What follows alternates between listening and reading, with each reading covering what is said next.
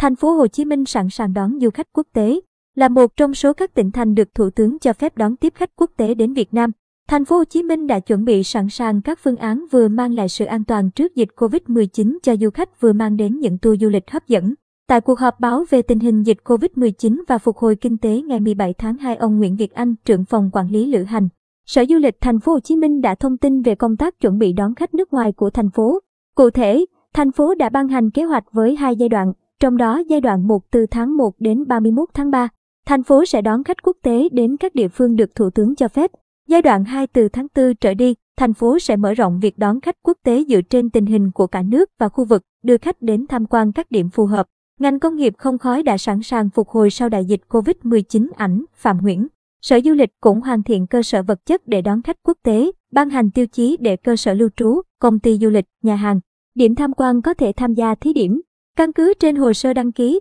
cơ quan chức năng sẽ đánh giá thực tế, những cơ sở đảm bảo tiêu chí, có thẩm định đáp ứng yêu cầu sẽ được tham gia tiếp đón, phục vụ khách du lịch quốc tế. Qua hơn một tuần triển khai đánh giá, có 13 cơ sở kinh doanh lưu trú 5 sao đã được thẩm định và cho phép tham gia chương trình thí điểm này. 56 khách sạn 3 đến 5 sao đang chuẩn bị hồ sơ để đưa vào danh sách đón khách quốc tế. 10 doanh nghiệp kinh doanh quốc tế cũng đăng ký tham gia và 7 trên 45 điểm tham quan đã nộp hồ sơ để Sở Du lịch thẩm định cho phép đón khách quốc tế. Hiện Sở Du lịch thành phố đang phối hợp các quận huyện tổ chức khảo sát tất cả các vấn đề liên quan đến hoạt động phục vụ du khách quốc tế, đảm bảo có thể thực hiện tốt nhất, mang lại sự hài lòng cho khách khi đến thành phố Hồ Chí Minh. Bên cạnh tour truyền thống, thành phố sẽ khai thác thêm và đa dạng hóa các tour đáp ứng nhu cầu và tâm lý của du khách có xu hướng tham quan nghỉ dưỡng ở những khu vực gần với thiên nhiên, không gian xanh. Sở Du lịch sẽ phối hợp với các địa phương vùng ven thành phố để khai thác các sản phẩm mới, các điểm đến an toàn nhằm gia tăng thời gian lưu trú của khách du lịch tại thành phố. Bên cạnh đó, thành phố sẽ kết nối với các tỉnh thành tại khu vực phía Nam,